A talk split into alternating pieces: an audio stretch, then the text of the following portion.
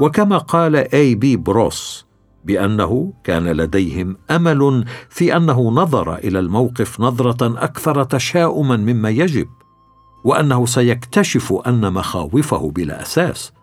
فقد كانت فكرة المسيح المصلوب فضيحة وتناقضا بالنسبة للرسل وهو الموقف نفسه الذي تمسكت به أغلبية الشعب اليهودي بعد أن صعد الرب إلى المجد. ولقد كان ألفريد أدرشايم الذي حاضر في موضوع الترجمة السبعينية في جامعة أوكسفورد محقا في قوله إن عصر يسوع كان مختلفا عنه. يستطيع المرء أن يلمس في العهد الجديد موقف التلاميذ من المسيح توقعهم من المسايا المسيح الحاكم. بعد أن أخبر يسوع تلاميذه بأن عليه أن يذهب إلى أورشليم ليتألم طلب إليه يعقوب ويوحنا أن يقطع لهما وعدا بأن يجلس أحدهما عن يمينه والآخر عن شماله في ملكوته إنجيل مرقس الفصل العاشر الآية الثانية والثلاثون حتى الآية الثامنة والثلاثين أي مسيح كان في مخيلتهم؟ مسيح متألم مصلوب؟ لا بل حاكم سياسي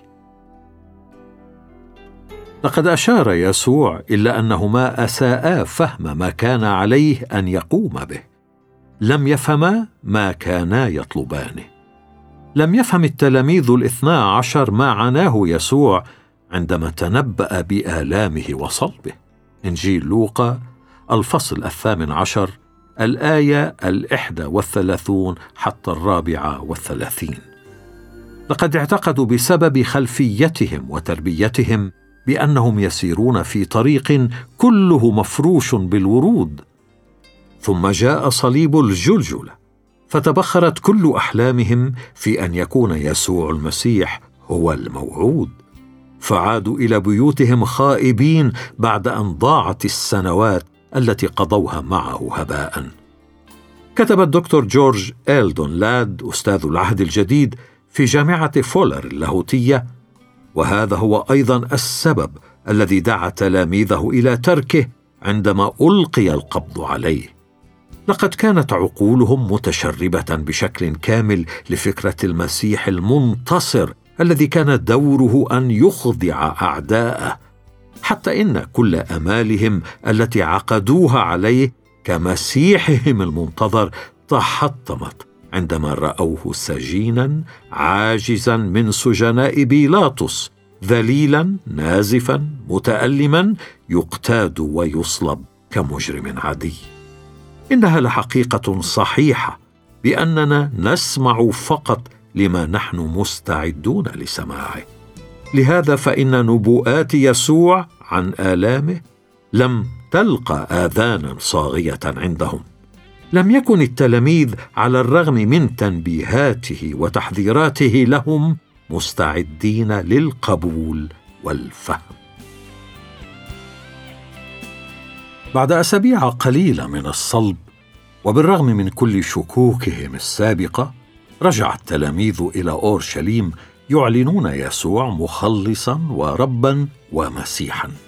والتفسير المقبول الوحيد لهذا التغير موجود في الرسالة الأولى إلى أهل كورنثوس الفصل الخامس عشر الآية الخامسة وأنه ظهر لصفا ثم للاثني عشر. أي سبب آخر يمكن أن يدعو التلاميذ المكتئبين إلى أن يخرجوا ويتألموا من أجل مسيح مصلوب لابد أنه أظهر نفسه لهم حيا بصورة أكيدة بعد آلامه ببراهين كثيرة مقنعة وأنه كان يظهر لهم على مدى أربعين يوما. أعمال الرسل الفصل الأول الآية الثالثة.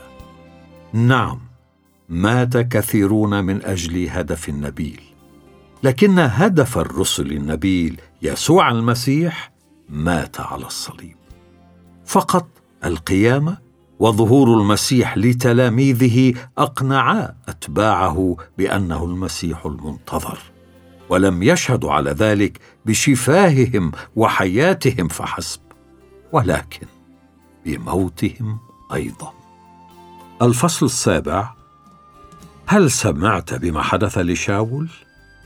جاك وهو صديق لي ألقى محاضرات في جامعات كثيرة. عند وصوله إلى إحدى الجامعات لإلقاء محاضرة. فوجئ بأن الطلاب قد رتبوا له نقاشا مفتوحا مع ملحد الجامعة. وكان خصمه في هذه الندوة أستاذ فلسفة فصيحا بليغ اللسان معاديا تماما للمسيحية.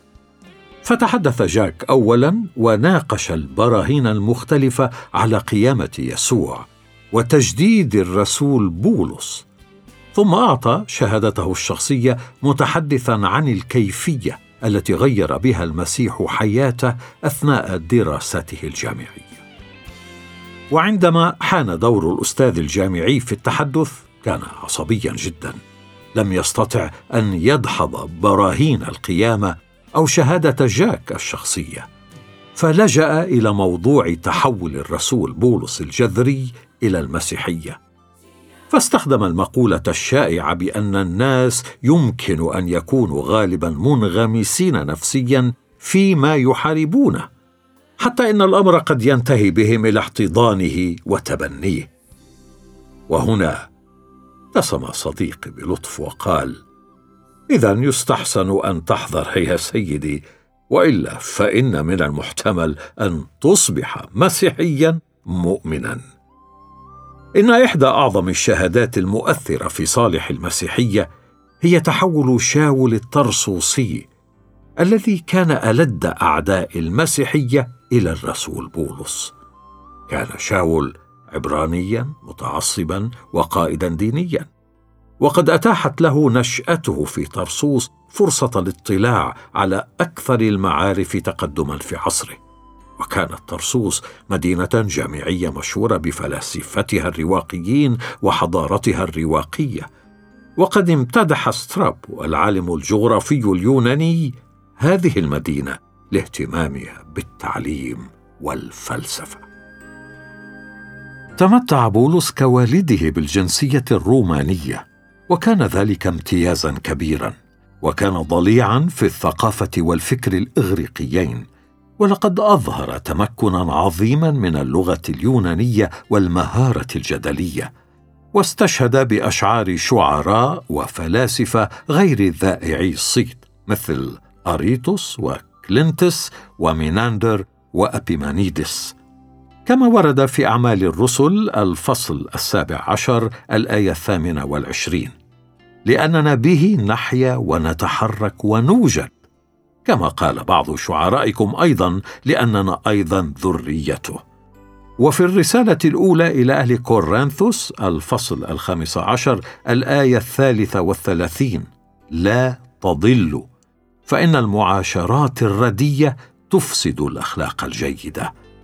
وفي رسالة بولس إلى تيتوس الفصل الأول الآية الثانية عشر قال واحد منهم وهو نبي لهم خاص الكريتيون دائما كذابون وحوش ردية بطون بطالة.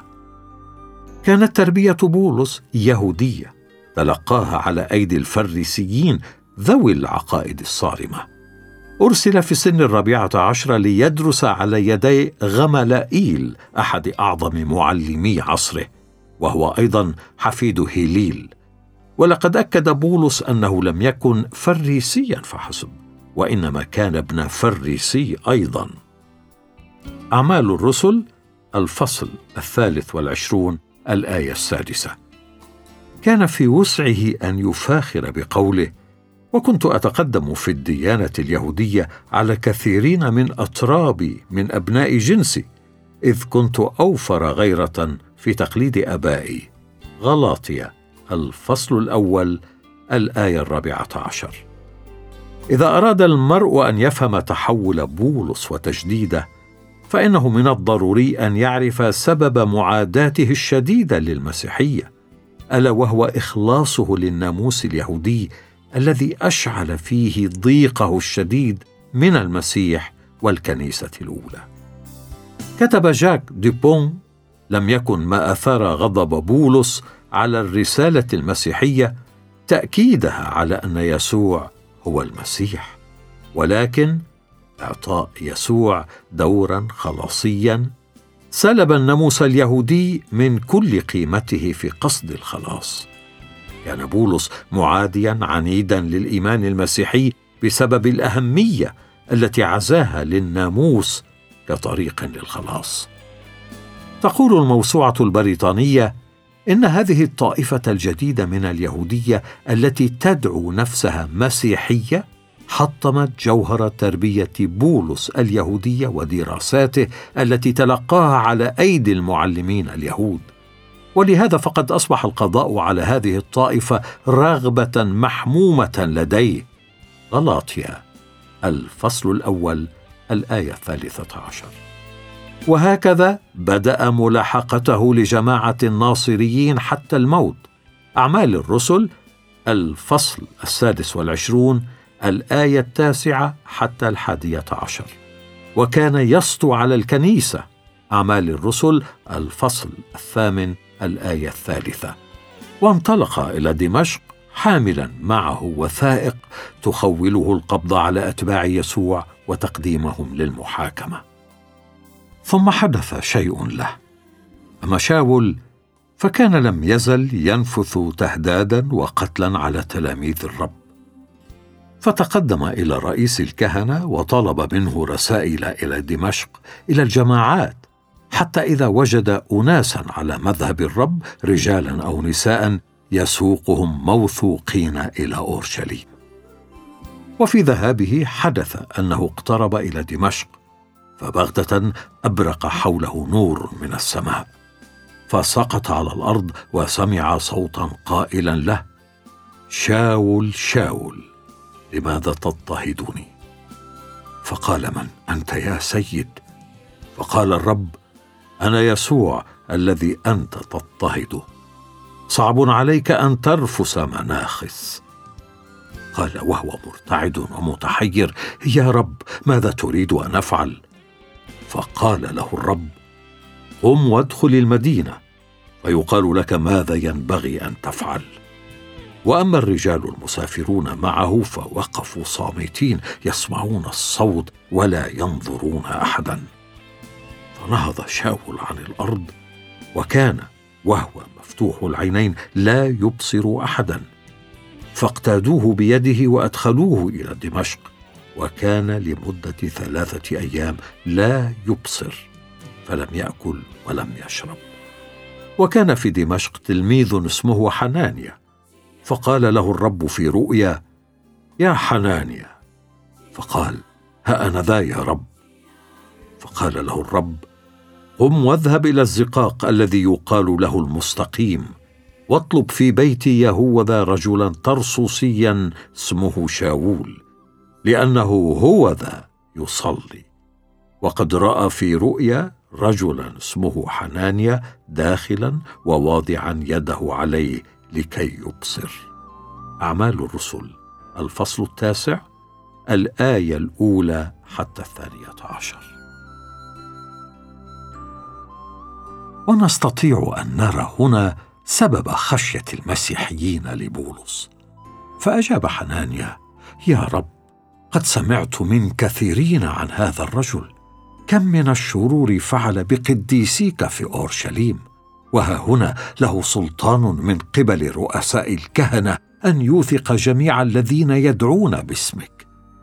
فقال له الرب اذهب لأن هذا لي. إناء مختار ليحمل اسمي أمام الأمم والملوك وبني إسرائيل. لأني سأريه كم ينبغي أن يتألم من أجل اسمي.